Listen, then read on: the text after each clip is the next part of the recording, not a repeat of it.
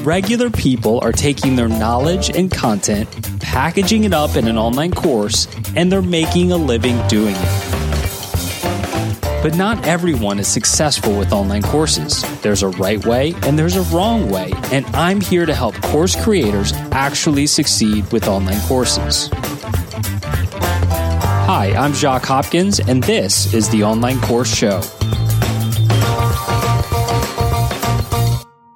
And off we go. Welcome aboard. Glad you're with us. This is the Online Course Show. I'm your host, Jacques Hopkins, and I am excited to dive into all things online courses with you today. You may notice a few things right off the bat. My co host, my normal co host, Dr. David Krohse, is not with me today, and he's actually not going to be with me for the next five weeks. And I'll explain why in just a second. You may also notice maybe the audio quality not quite what it is normally for the online course show. And I'll be honest with you guys, I'm recording this episode and four more episodes going forward from my phone because I am on the road. We are on a little adventure as a family.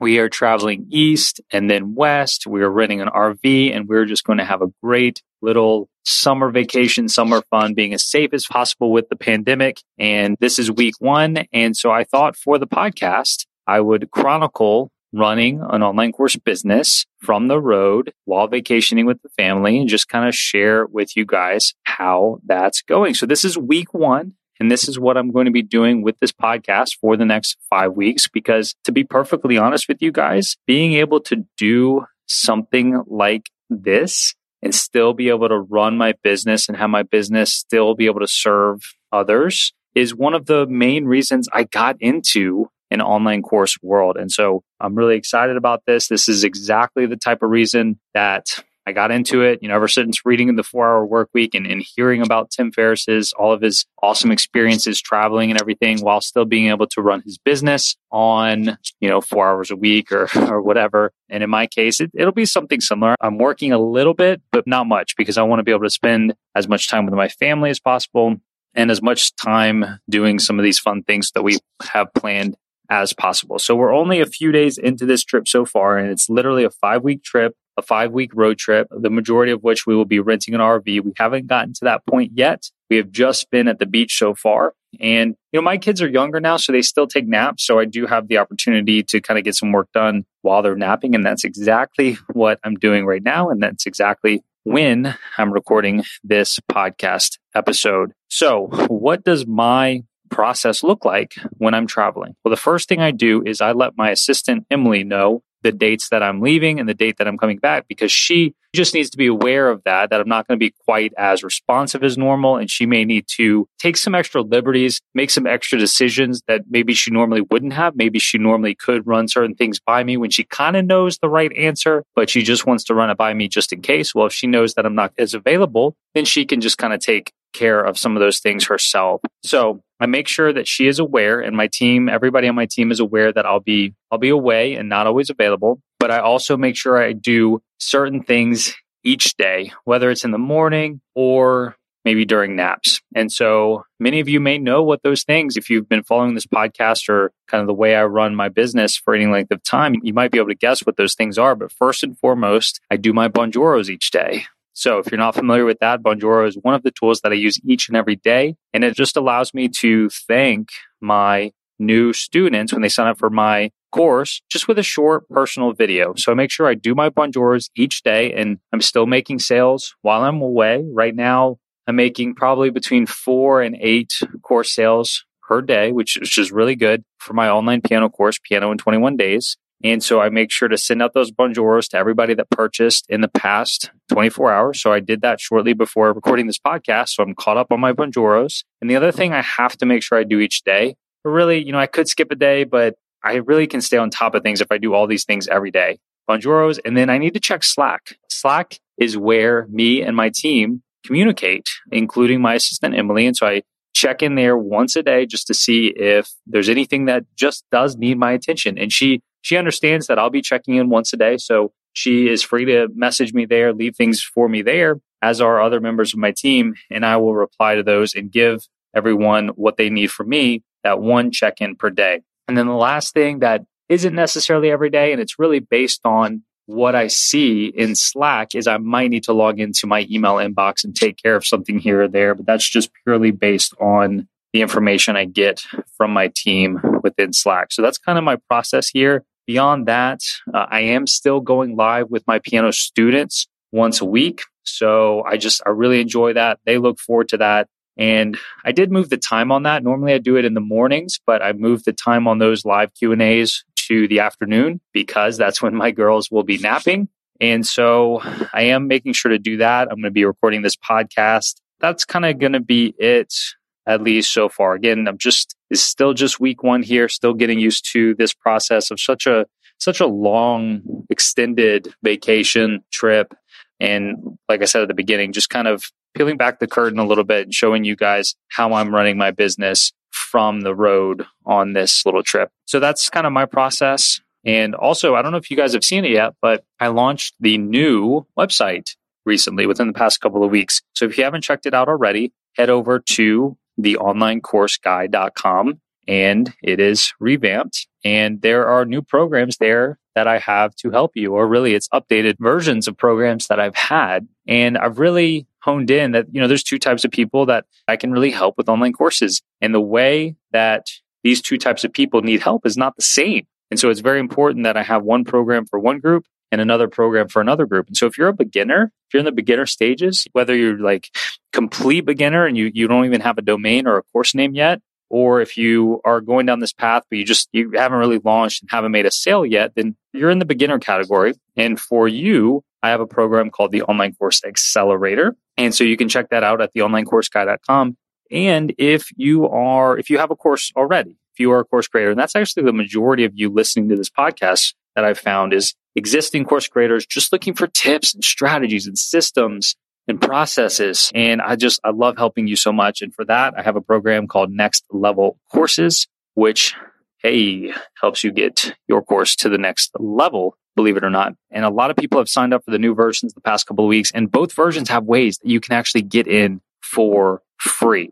I have built this entire brand pretty much on offering things for free and the income I make is off of affiliates and it's working really, really well. And so we're continuing that by offering these programs for free in exchange for certain affiliate signups as well. So you can check out all that information in the, the new redesign of the website at theonlinecourseguy.com. There's also a brand new uh, workshop, webinar, whatever you want to call it there with my newest, latest training, the simple path to online course success. I just broke down success with online courses in the simplest possible way that I could. And what it is, is the four main components that you need that I've found that exist in all successful online course businesses. And I break it down for you in this training and show you how you can if you have a course already, how you can diagnose where your weak point is. And sometimes just fixing that weak point makes everything work for you. Or if you're a complete beginner, you can watch that and see what a successful online course business looks like and set yours up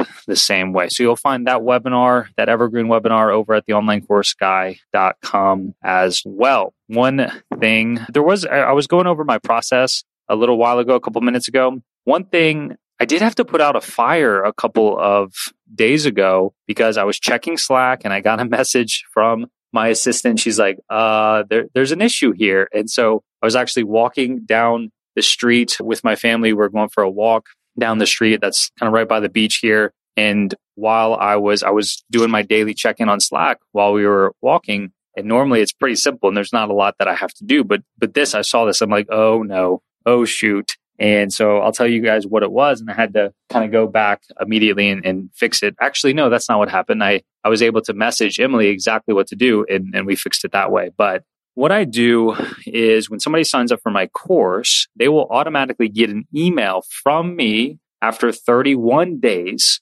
saying, Hey, the subject is just touching base. How's the course going? And that email, I've pretty much had it set up the exact same way for years now. In fact, I'm pulling it up here. The body says, Hi, first name. It's been about a month since you signed up, and I wanted to check in to see how it's going. Have you not even logged in yet? Did you log in a couple of times, but so far life has just got in the way? Have you made some progress, but got hung up on a certain topic? Have you made it through the course, hired an agent, and are now touring with Adele? Whatever it is, let me know. Jacques. And people appreciate that email because I guess some people probably think that I manually type that out, but it is just automatically exactly 31 days after people sign up that goes out. And I think it's important to touch base with your customers every so often. I have a touch base email after the 31 days and then another one after 90 days, but I don't want that email going out to be a reason that people request a refund, if that makes sense. So sometimes people will just kind of sign up and they won't be super motivated and they'll just say, oh, I'll get to it later. And then they kind of forget about it. And then the next time they get an email from me is on day 31. Well, I don't want that to be a reminder that they signed up for the course and then request a refund. I don't want me reaching out to somebody be to be that reason, if that makes sense. So I've always put that at day 31 so that it's after that 30 day refund policy. And my engagement out isn't the reason that they're like, oh yeah, I forgot about this. Let me request a refund. And well, I inadvertently messed that up. And what I thought might happen actually did happen to an extent. And so I actually, shortly before I left on the trip, I added a new email to the sequence two days after somebody signs up. So 48 hours after somebody signs up for the course, I added a new email to get them to try to join the Facebook group because I have a Facebook group for my students and it's amazing. And my assistant noticed that a lot of times when somebody requested a refund, they weren't, they never joined the Facebook group. And so I wanted people to really join that Facebook group, see the community, and hopefully that would be one of the reasons just to put them over the edge to stay in the course. And guys, it's not like my refund rate is super high or anything. I just get a lot of signups. So it's a numbers game.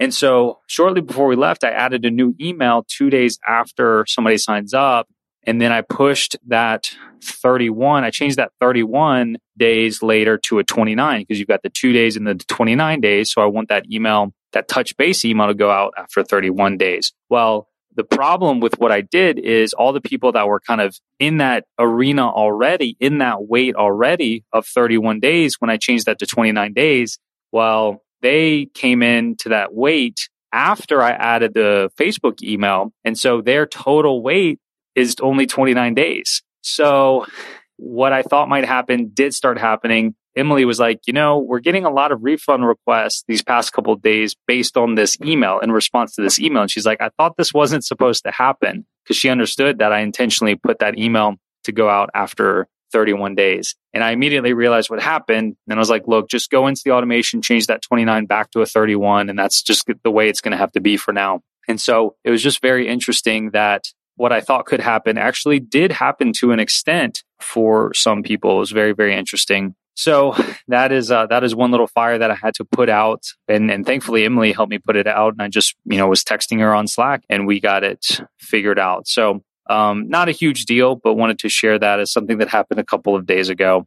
And the last little nugget that I wanted to share with you guys for today and for this week is, you know, I kind of reached a realization recently there's a lot of people out there that are teaching about online courses. I mean, there's a lot. It's kind of like, you know, back in 2013 when I started my online piano course, there were very few online piano courses out there. And so I've now been around for quite a while, but now there's just so many online piano courses. Well, now, you know, I started the online course guy brand and the online course show in 2017, and there were certainly a few online course coaches out there, consultants, people that helped with online courses. But the amount of people today is very, very high. And there's a lot of great ones out there. There's plenty that I follow and I wish ill will upon any of them unless they're, you know, not conducting business ethically or properly. But I just, this is the realization I had is a lot of online course teachers out there that teach about online courses are sharing numbers from their online course business. So they say,